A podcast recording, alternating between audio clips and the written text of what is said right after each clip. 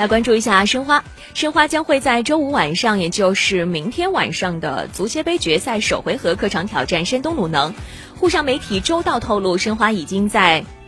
昨晚乘坐高铁抵达济南，此前受伤缺阵的毕金浩也将会随队出征。司职中卫的毕金浩曾在足协杯半决赛对阵大连一方的比赛当中表现非常出色，成功冻结了一方前锋隆东。不过，毕金浩这次虽然随队来到了济南，但是毕竟前一阵子因伤病的影响到了影响到了系统的训练，并且最近也没有打比赛，所以还很难判断状态如何。这场足协杯的比赛将是申花和鲁能在本赛季的第三次交手。大约一个月以前，申花曾经在中超联赛中客场二比零领先的情况下被鲁能追平。此次再度交手，鲁能至少有三名队员因伤等